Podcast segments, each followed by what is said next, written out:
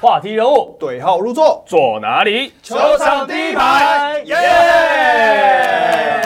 赛事的第十五周，嗯，很嗨哦。很嗨哇哇！因为这周实在是看得太爽。哇，这一周其实应该是我们看到本季赛事哦，应该可以说是 Quality Week，因为五场比赛其实每一场比赛都是几乎打到最后剩下一分半，两分钟才分出胜负，而且神仙又打仗，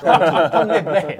啊？一天到晚打，而且这一场打很特别的是，还是在满场的状况打哦哦，六千6000多人啊六千两百二十人。其实感觉现在勇士跟国王只要是交手，因为双北地区，然后不论是在哪一个主场，其实基本上是票房的保证，大概八九成满是很基本的。捷运大战啊，嗯而且大家基本上这个对战组合又有张力，然后打的又又好看嘛，所以其实球迷确实是很捧场这个。现场好像看到也都很多富邦的球迷在在在球场里面嘛，所以基本上应该也是一半一半吧。对你从那场比赛，你可以看到林志杰表现好，特别是在第四节的时候，哦，现场还是很多人帮他欢呼，even 是在新美国王的主场。是对，最后的比分呢，当然是国王队在主场啊，这个神仙打仗的第二回合击败了台北富邦勇士，比分是一百零七比九十九，差八分。可是呢，一直到最后中场前大概一分钟左右，其实这个胜负其实都还是一半一半，很接近。因为那时候国王领先四分左右，可是是一波球权的领呃两波球权的领先。可是当时其实你会觉得勇士那股气好像随时有可能把这个比分给压过去，而且尤其那个时候，林志杰的在第四节的表现是非常抢眼的，真三的单场十六分嘛，单节单节单节十六分，所以你就会觉得说，其实球到志杰手上，就真的就跟我们神仙当第一回合一样，球给志杰了。这个比这个过程是这样子，林志杰前三节是没有拿到任何的分数。那其实呢，这三节的比分，两队其实是真的非常非常非常的焦灼跟僵持。因为如果你刚刚看这个四节的数据哈，他们最后的比分是一百零七比九十九嘛，就是差八分。可是如果你仔细把每一节每一节拆开来看，第一节国王队领先一分，第二节国王队领先三分，第三节呢国王队领先一分，第四节国王队领先三分，单节最大最大的分差就是三分而已。所以其实一颗球，就是一颗球，这每一节其实一直都在拉锯，而且到第四节，刚才讲到，嚯，这个志杰真的是嚯宝刀未老，单节拿下十六分，是今年本土球员在单节的最高分数，有够恐怖的。他打满了十二分钟，拿了十六分，而且我印象很深刻，他记不记得陈俊南？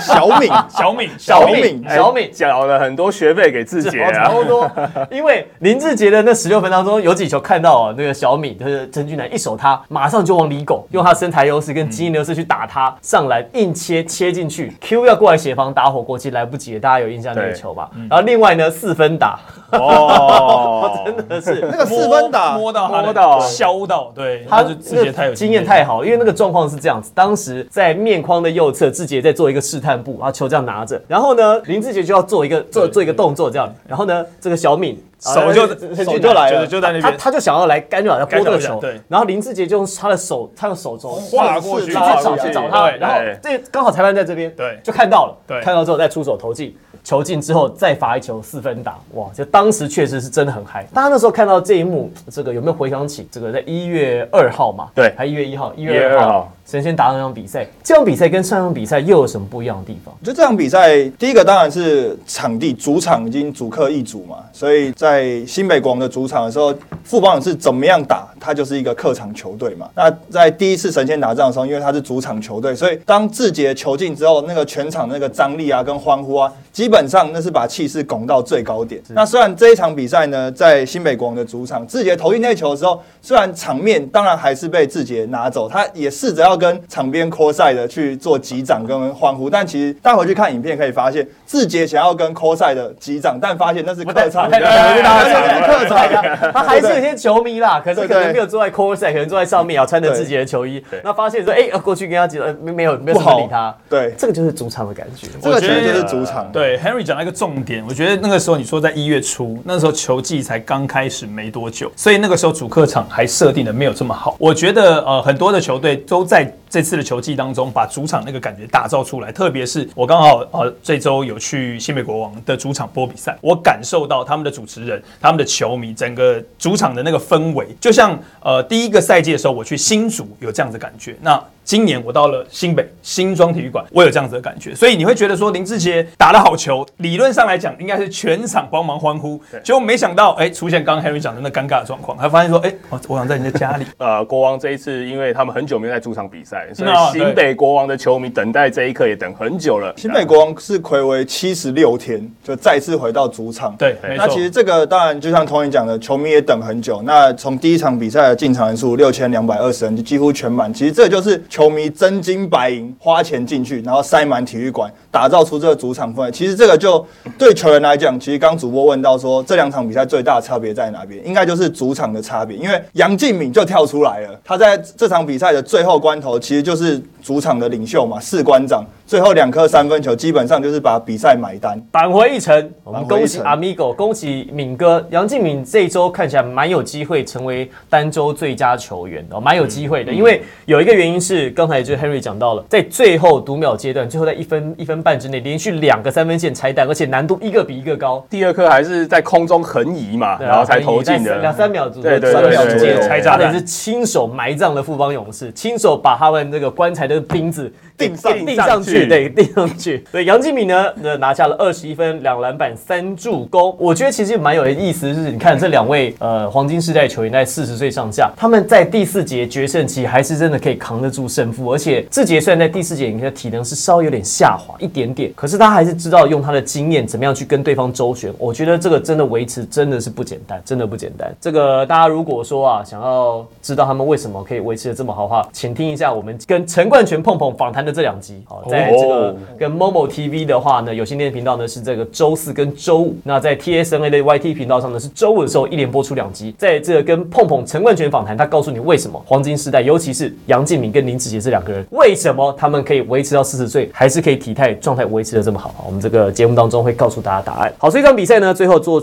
呃六千两百二十人啊，这个也是三月不让了。三月不让为什么叫三月不让呢？其实是有一个故事。因为其实 Plus 在就是三月之前，那刚好碰上过年嘛，然后中华队又出去比赛，所以其实每一个球队的阵容多多少少有不是这么完整，然后加上球赛也是打打停停的，然后甚至有球迷说，哎、为什么过年期间，然后甚至到比如说过年之后，那有球队怎么打一场比赛然后休休息个十几二十天这样子，那加上还有洋将等等的，所以其实到三月开始，每一支球队的赛程啊、routine 啊，跟整个洋将也渐渐到位之后，打出来的比赛其实就是已经真枪实弹了。因为二月份呃碰到了第一个是疫情啦，然后第二个是因为刚好在碰到世界杯的亚洲区资格赛啊，所以在二月份 paulsley 排的赛事比较少，三月份开始就排的比较密集了。那刚好呢，这段期间我们看到其实这六支球队现在看起来实力差距真的非常的小，因为马上我们要谈到的这几场比赛，桃园领航员好在周日的比赛呢，这也是我们刚好我们郑磊播的磊哥播到这场比赛。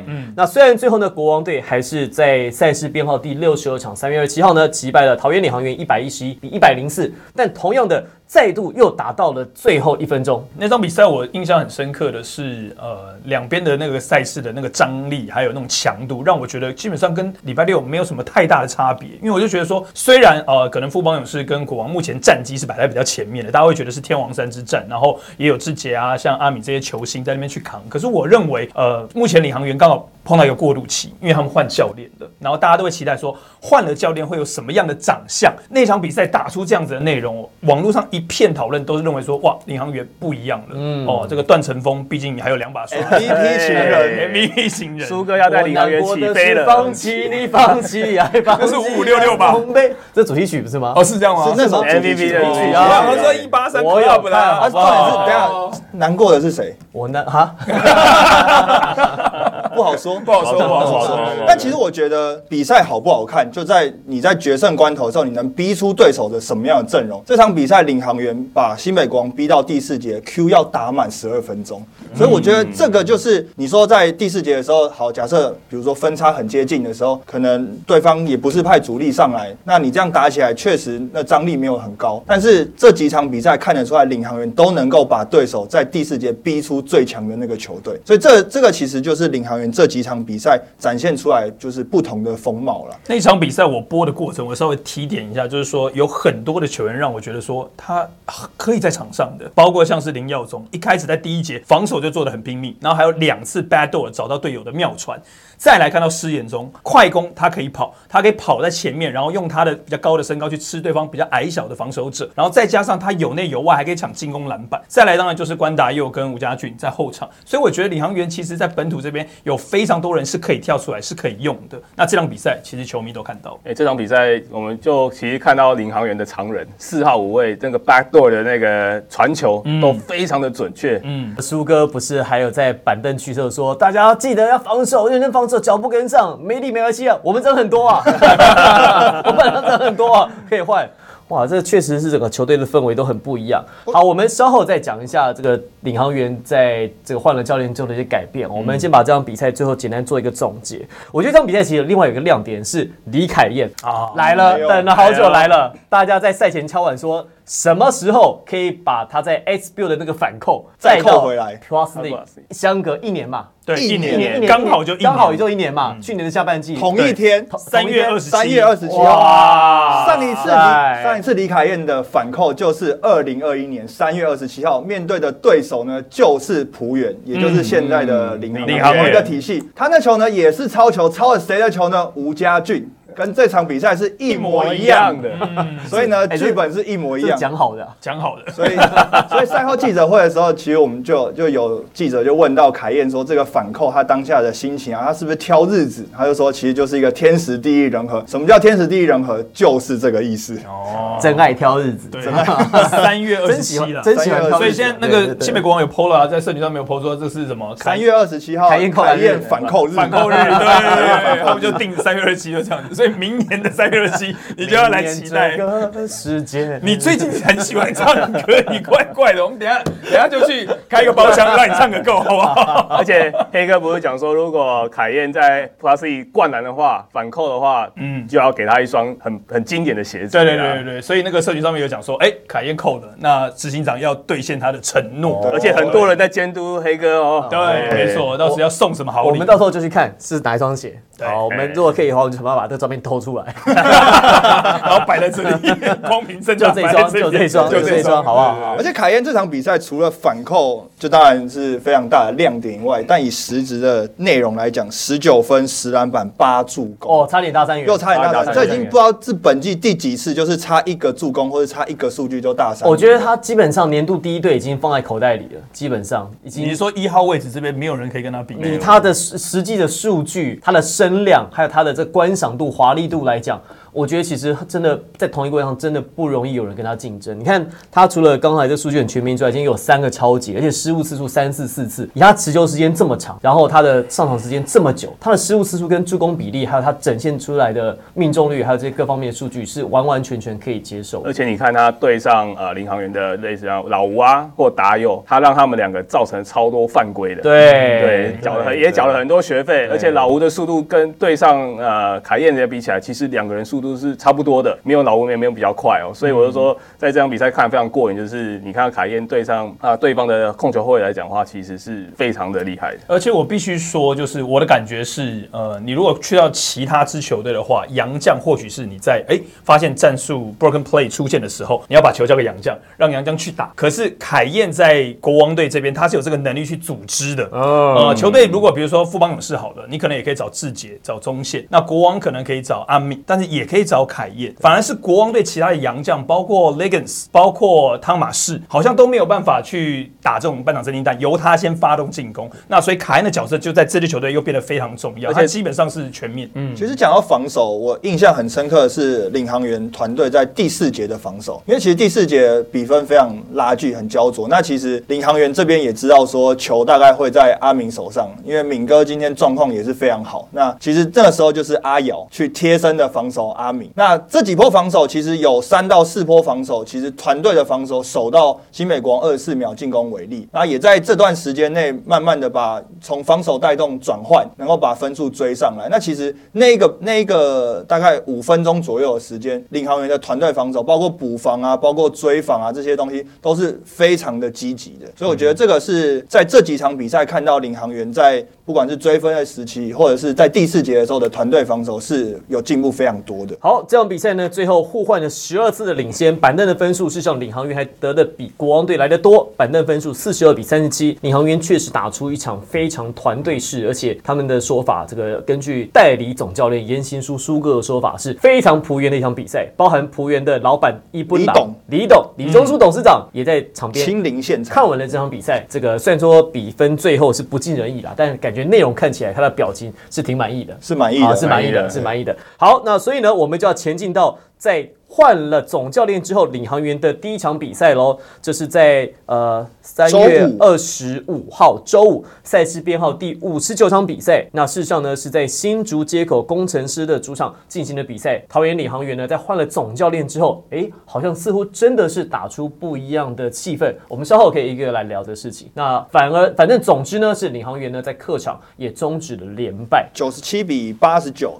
领航员在代理总教练严行书的执教下拿下了这场胜利。那其实有一个有个数据是比较特别的数据，因为过去领航员的比赛大家都知道说他们的禁区，他们的洋将不是一个在禁区护框的洋将，所以在篮板上面一直都是领航员可能比较弱的一环。但是这场比赛对上工程师，工程师又有辛巴这么大大型的洋将，结果领航员这场比赛篮板数四十六比五十二，还赢了工程师六个。嗯，所以这场比赛就是等于是团队的防守嘛，就是你每一个人都做好抢篮板这件事情，那把篮板保护下来之后，你才有可能转换啊，或者是一些其他的进攻机会。那这个在数据上就体现的非常清楚了。这场比赛我蛮发现一个问题，就是辛巴他在第一节大概六分钟、五分钟的时候，就感觉他开始累了，就感觉好像说啊、领航员他们这次这一场比赛的速度 tempo 打得非常快，让辛巴在第一节就开始累。你看第二节他就已经手撑在膝盖上了，再进去这样子来讲的话，它的相对的优势就不在了。你去看啊，我们可以仔细看到，就像碰碰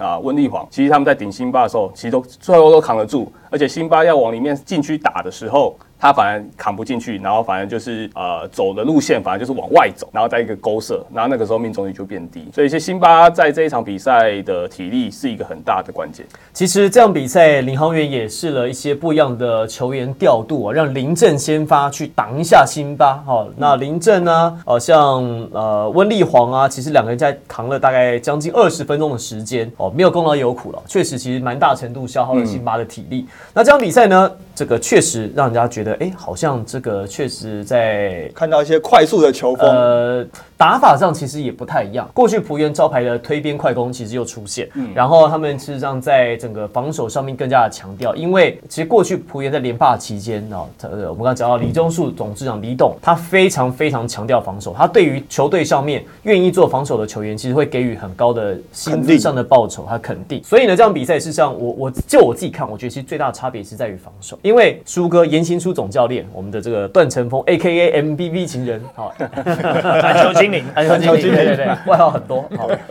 他的其实执教一贯以来，你会仔细看，过去在国体早期呢，在富邦勇士，还在 SBL 时期，后来呢有在中进公家，他强调的其实都是防守、防守、防守，从防守先做起。所以其实我在下半季，我反而看到领航员其实跟上半季有些比较不一样的气氛出现嘛。这个在整个团队运作上面比上半季好。我其实反而先观察到的是，事实上在防守上面愿意付出对抗性，跟愿意付出这个体力啊，跟跟对方去碰撞的这个意志，其实是比上半季来的很明显的。我觉得你讲到一个重重点，就是说防守上面的体力，我觉得这跟轮换也有点扯上关系哦。如果你的轮换的人比较多的话，那自然而然保留体力，可以面对比较强的下半场。那你在呃刚刚我们前面那场比赛讲到对上新北国王的第四节，其实有三度让对方二十四秒进攻为例，我觉得这就是防守的功劳嘛。那再回到呃礼拜五的比赛，其实你能够把对方的得分压到在九十分以下，我认为领航员在某些程度上面防守一定是帮了大忙。那重点就是说那场比赛也有十十二个人上来，我觉得在现在换教练之后，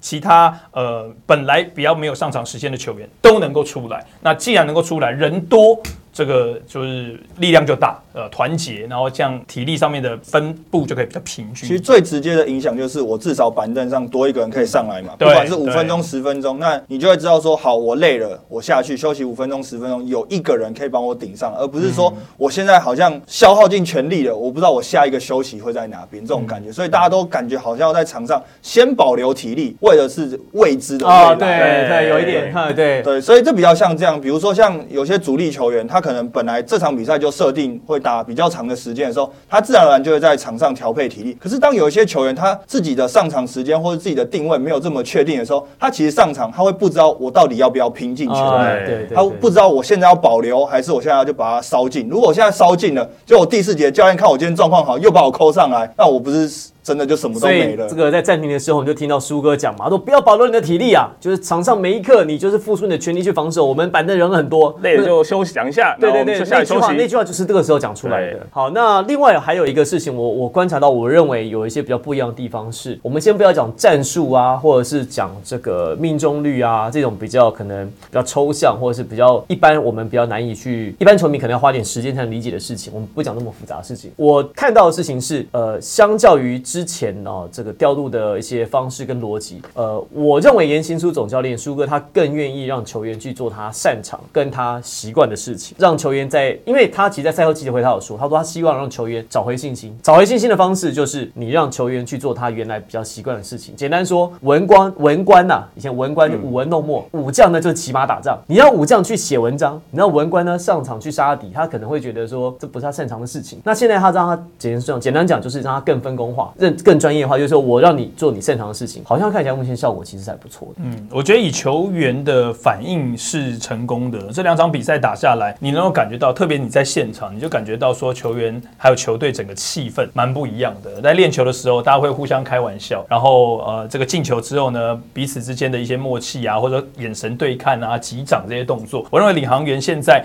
起码他们是真的放尽全力，然后可以完全投入到比赛当中，而不像之前或许有一些绑手绑脚。这对于领航员来讲，剩下还有十几场比赛，我都觉得其实还有机会啊，因为距离第四名其实也没多远。还有机会，还对，很有机会差。差三场，如果你有一个对战，然后赢过去，就直接缩小到这个一场两场了，所以都还是有些机会。而且其实，其实我们在就是赛后的时候，因为这场比赛，呃，我们之后有问过严行书教练嘛，他说，其实本周的比赛一胜一败，对于你当代理总教练执掌兵符，你满意这个就是本周这个成绩吗？他其实说，因为目前就是战绩是比较落后的，所以他其实呢就是把该抓的比赛，呃，尽全力抓下来，他也没办法想这么多就是对战啊战绩的问题，所以其实这就回应呼应到刚郑磊讲的，其实领航员现在就是把尽全力把剩下的比赛该抓的、该赢的就把它用用力赢下来。那比如说对战到可能战力比较强的球队呢，他就尽量的去把球员的信心啊跟整个体系去快速的建立起来，这样。还有一件事情，我不晓得大家有没有发现，他们现在开始穿西装了。对，教练团所有人开始穿西，你有没有发现？因为之前之前我没发现，我之前这龙哥那时候是穿那个橘色橘 T 色恤、T 恤大学 T 然后是常常写桃园嘛。大学我们那时候去球场的时候，我还穿一件跟他颜色很像的。然后哎，龙哥，你看我们还支持你这样。第二天穿绿色，他说：“哎，你怎么不穿那件？”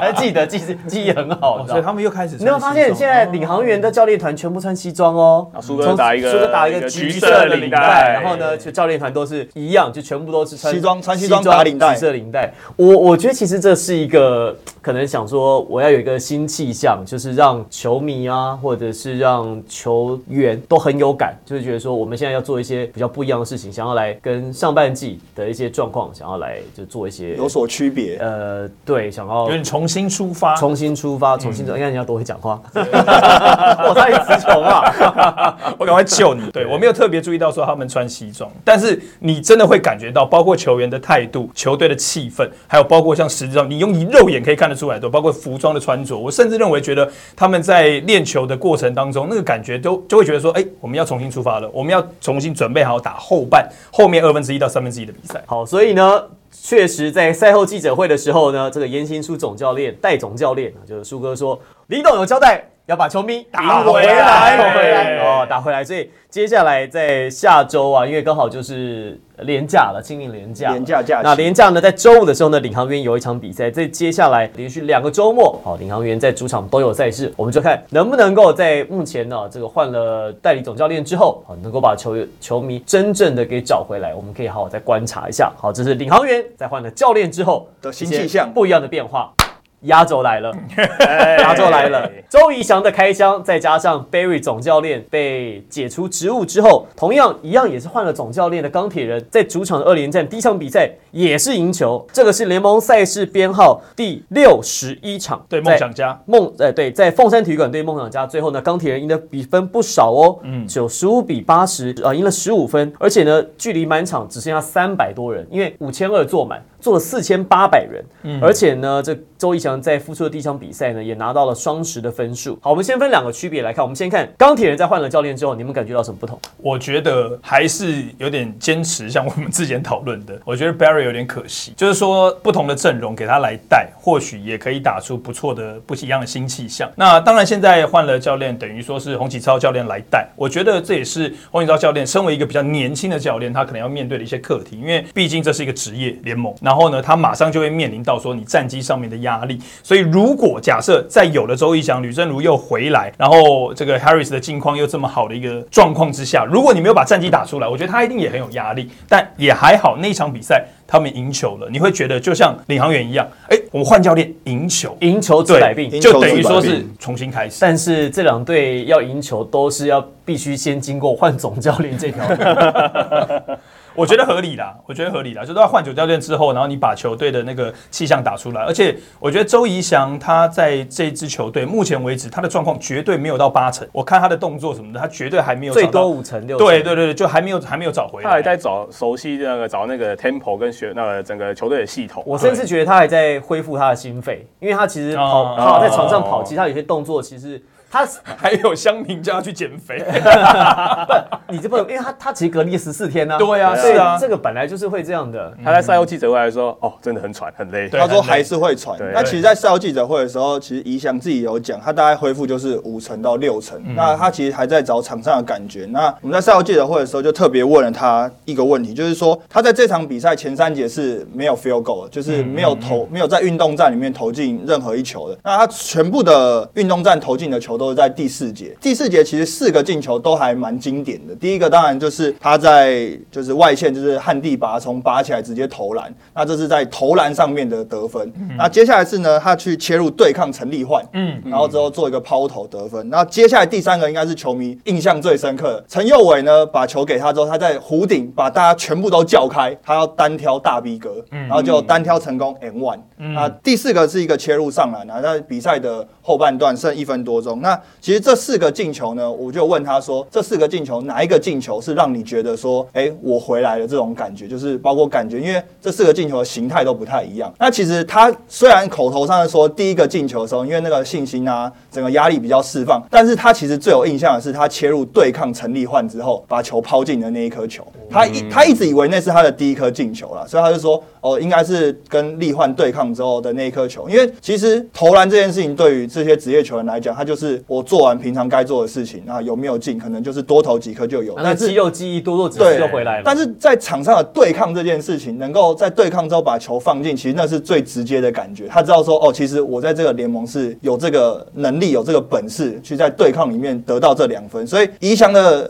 在赛后记者会，他是表示啊，他是说在那一颗进球之后，他整个感觉啊什么，他觉得说在场上的感觉是比较好的，是回来。我们特别去了高雄看了这场比赛，周逸翔得到十一分、六篮板。四助攻有几个东西在这个转播时候可能不一定看得到的。我们先讲两件事情。第一件事情，刚才 Henry 有提到，他把对把所有的队员给叫开来。其实你会感觉到这场比赛，他我们光看上半场跟下半场周一翔的表现其实是很不一样的。上半场你会觉得说这是一个可能很久没有打球的人来打球，你感觉得出来很生疏、很生涩，他连下球，他连要。做什么事情，他其实都有犹豫，感觉像是脑袋想很多事情，但是身体好像没办法跟上。头脑有想法，手上没做法。大概大概就是差不多。场你可以看到他 常切入的时候，他感觉到那个球很容易掉，很容易，或者就是他会撞到一面墙，失去平衡，或者是觉得身体很软。嗯可是你说他那个切入的时机点是不是对的？是对的，因为他那个时候已经强边转移到弱边去，他弱边他一定就要攻击篮筐嘛。嗯，他抓过去习惯做的事情。那我觉得他是一个成熟，他是一个成熟的球员，有。经验的球员可以从这件事情看起来，就是说我即便状况不好，但是记不记得先前龙哥也这样讲过，Kobe 也这样讲过，机会出来到你这边，你该要攻击篮筐，你该要投篮的，你就要出手。他即便是一直掉球，他还是持续的去攻击篮筐，因为这个是帮助他找回球感最快的方式。所以他持续攻击篮筐，即便吊球还是怎么样，他还是把对方把队友都给叫开来，他尽量制造一些 ISO 的机会，因为他太久没比赛了，他靠他需要靠比赛来找感觉。到了下半场，你就发现说前面三节他有点球拿不住，哎，第四节球拿得住了，但是呢还是摆不太进去，就像刚刚讲的，其实。弄很久的，打了很辛苦，可是你已经渐渐渐渐渐渐，如果说他说这样比赛恢复五成的话，他上半场大概才两成，过去两成，但是到了下半场已经有五六成，到隔天的比赛呢，哎，又多一点六七成，所以他的状况大概打个半个月了，这应该我们看估计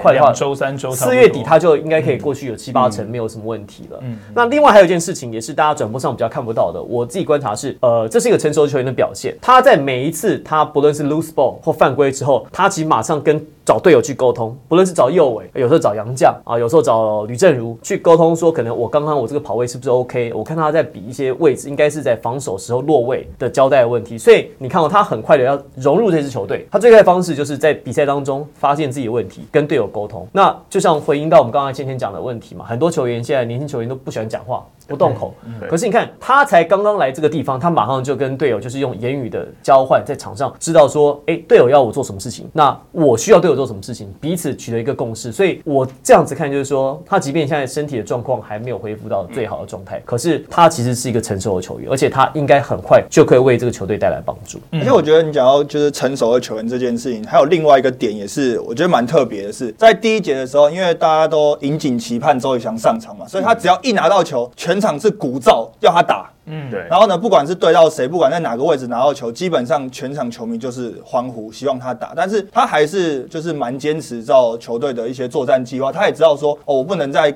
比赛刚开始的时候，就好像拿着球要做一些 ISO 啊，做一些这个动作等等。但是你看哦，他到了第四节之后，这个动作他就出现了，就是他开始知道说。呃，决战第四节了嘛？有一些时候，我确实要把这些球去处理掉，他就会开始做一些攻击篮筐。就像刚刚主播讲，穿移转移到弱边的时候，他就是要攻击。所以其实他蛮知道说，比赛从开始一直到最后，这中间的过程会发生什么状况，而不会因为说我球迷鼓噪，球迷希望看他打，他就想说，那我先打打看这样。那过去钢铁人其实第四节常常宕机嘛，他的第四节其实大家发挥的不是很好，尤其是本土球员。所以找一翔来来第，然后像这一场比赛，他第四节啊进了四颗 field goal。说不定未来对钢铁人的帮助其实非常大，搞不好他就以后就是钢铁人 Mister 第四节。其实这场比赛就我我我们在场边看，其实会发现一个事情，他虽然他自己在主攻的时候攻不进，可是他其实往禁区去硬挤、硬塞、硬开的时候，他其实还是造成了破坏，他其实就造成了梦想家防守的缺口。所以陈友伟这场比赛打得非常好，我们其实都忘了陈佑伟。陈伟这场比赛其实创下个人的生涯之夜，但事实上他在这场比赛他获得的空档是前所未有，超大超大空档。他之前就是靠他跟郑如两个人传来传去嘛，但是他以前没有很好的空档。可是你看哦，虽然周一翔他硬打打不进去，但是他他的身体他还是可以扛得进去，扛进去对方收缩的时候，他几个传球他没有得分，但是其他帮其他的队友创造很多的空档。所以周一翔这样比赛助攻次数四个助攻是全队最多。其实这个也是另外一个他可以为球队带来的贡献。我觉得这个有点像是呃网络上面有人在讲的。吸怪的能力，对，就像打电动一样，就是说我在持球的的时候，对方防守者的专注的程度会挂在我身上，到底有多少？周一翔本来就有这样子的能力，even 你知道他是刚回来，他可能刚隔离完，状况也还没有到百分之六十，但是我相信对方的防守者应该都知道，哦，这个人，甚至是对方的洋将都没跟他打过球的，可能也都知道说，哦，这个人好像是台湾的 LBJ，对对对，是他的突破是坦克切嘛，对不对？那 even 知道说他状况可能没有调整的那么好，但是都还会有所顾忌。那所以反映出来就是其他队友的一些机会，包括像是右伟得到二十九分生涯新高，然后投了六届三分球，三分球九投六中，对，所以我觉得这也不能说是周一翔的功劳，但是他在场上的牵制力是一定有的。所以实质上面，我觉得在接下来他的状况慢慢恢复回来的时候，对于钢铁人整体的打法会有非常大的影响，而且其他球队，应该说其他队友也会有非常大的帮助。哎，你讲到这个啊，其实在这场比赛开赛之前呢，然后我们就在跟钢铁人球团在聊天。嗯，他们就跟我们说。这场比赛我们要辩证哦，右尾没有先发，那我就告诉主播说，哎，右尾今天没有先发。他说，啊，你讲真的讲假的？我说，对，今天是少辅先发。结果开赛打了一分钟之后，一分半不到两，一分半不到两分钟，右尾就被换上来了。就其实钢铁人本来的预期是说，让 Many Harris 或者是怡翔能够有更多持球的机会，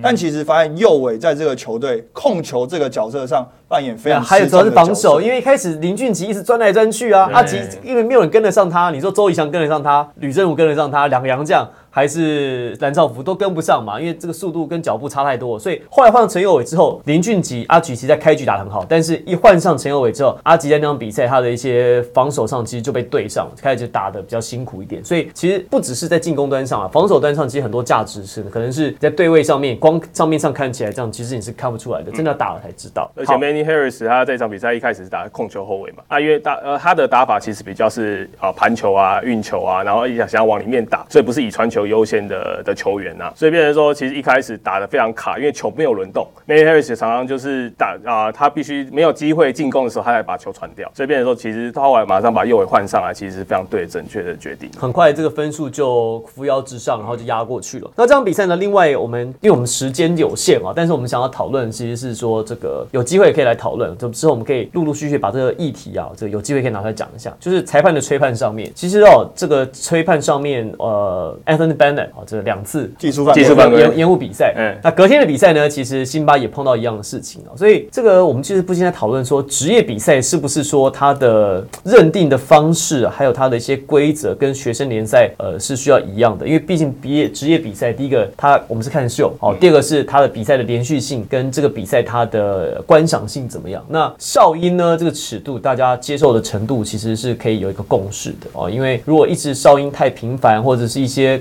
不是无关紧要的一些哨音，其实比较容易造成比赛的不连续，所以让双方的分数其实看起来打得很高，但突然又停住了，我觉得会有这个问题。你讲这我蛮有共鸣的，因为我礼拜天去播的那场比赛，我印象很深刻的有一场呃有一个 play 是进攻方去挑战篮筐，然后防守者站在那边想做进攻犯规，结果两个人都倒地，应该是陈俊南吧去挑战篮筐的时候，然后两个人都倒地，然后裁判没有想哨，哦。球下来之后就继续开始。我就直接在转播当中说，我还蛮欣赏裁判这个吹判的，就是说他用 no call 的方式去呈现这个 play，对我觉得这个是很舒服的，就是说并不是所有的身体碰撞都一定是有进攻或防守犯规嘛？对我，所以我就说觉得蛮有共鸣的，就是说，哎、在裁判这个尺度上面的拿捏，那你讲到一个重点，就是说这是职业，就是要有秀位，所以某一些上面的一些对立冲突，你不要让它扩大，但是这些冲突是有存在的必要性的取可。以取得平衡的。对对对，所以怎么样去塑造一个好看的比赛？当然，除了球员怎么去打，教练怎么去用兵之外，我觉得裁判的哨音也会让这场比赛顺畅不顺畅，精彩不精彩。像 NBA 来讲的话，其实我我有发现，其实如果今天球员在得分之后，他去摸球，如果他把球摸的方向是往篮筐以底下的话，其实裁判有时候不太会吹。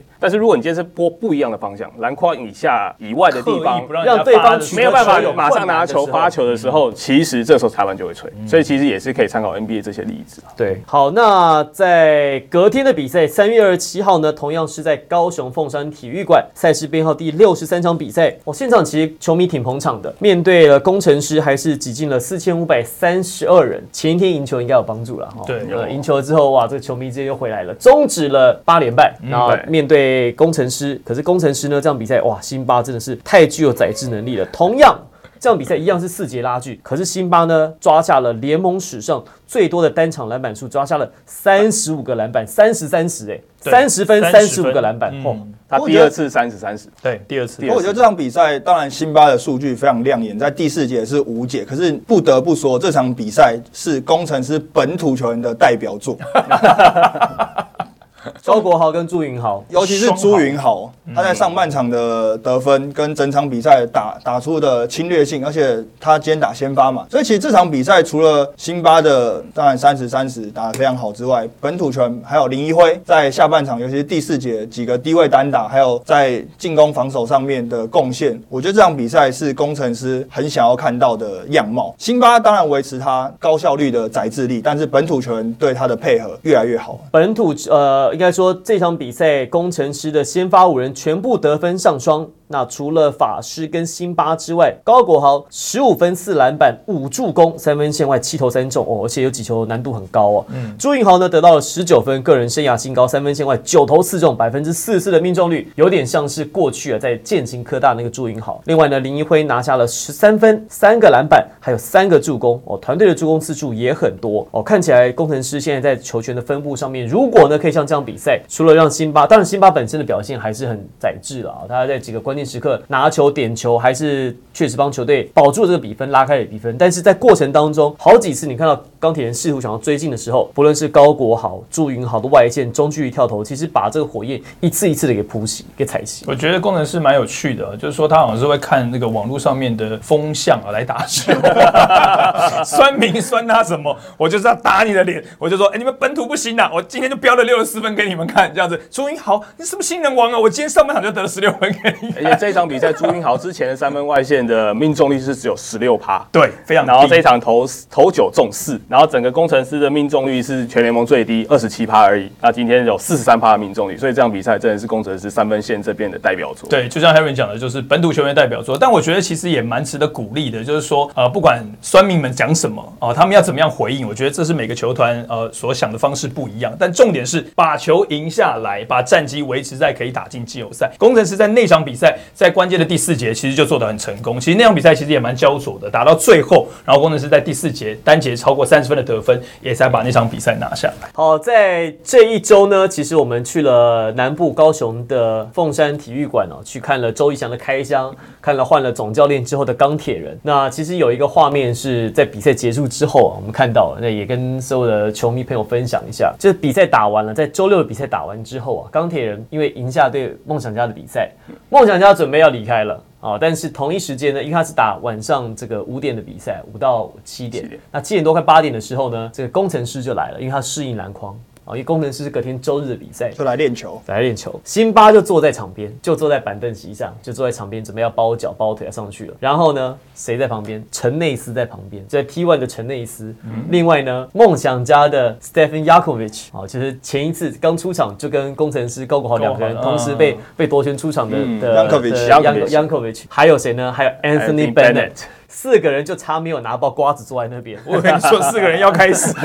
就是就是你发现，因为他们四个过去在多伦多地区去打很多比赛加拿大加拿大同乡会的概念哦，哦，对对对，超级熟，所以你不要看到场上哇，他们互相攻防啊，拉来拉去，私底下感情好的不得了。然后周怡翔打完之后，因为周怡翔过去的达兴也跟辛巴配过嘛，啊对啊，也过去寒暄几句，所以其实就大家球迷哦会觉得说啊，这个球员谁对谁啊，是不是彼此看不顺眼干嘛？其实没有，人家人家而且人家好的很。而且你讲到到就是周以翔过去跟辛巴，其实是周以翔在赛后记者会接受完访问之后，因为他要走走回去换衣服嘛，他经过那个就是辛巴坐的板凳区的时候，辛巴去叫他，他怎么叫呢？嘿，MVP，come here！他是说他其实是叫周以翔 MVP 的，因为他在达兴时期，周以翔也拿了两届 MVP MVP，啊所以辛巴是叫周以翔 MVP，就过来这边我们聊一下天这样子，所以这也这也是场边蛮有趣的一个故事啦。对，好，那么也希望呢，在接下来呢，还有更多的机会，可以带来一些比较不一样的故事，看到一些在转播上面看不到的镜头，或者是平常啊大家比较少接触到、比较少会知道的话题。这也是我们节目呢，希望一直来给听众啊最大的服务。那我们在这一集呢，也是第十五周的回顾，到这边也就告一段落。非常感谢所有球迷朋友的支持，也请大家持续锁定我们的节目、我们的频道。我是王柏林，我是 Henry，我是 Tony，我是杨志磊。我们下期节目再见，拜拜。拜。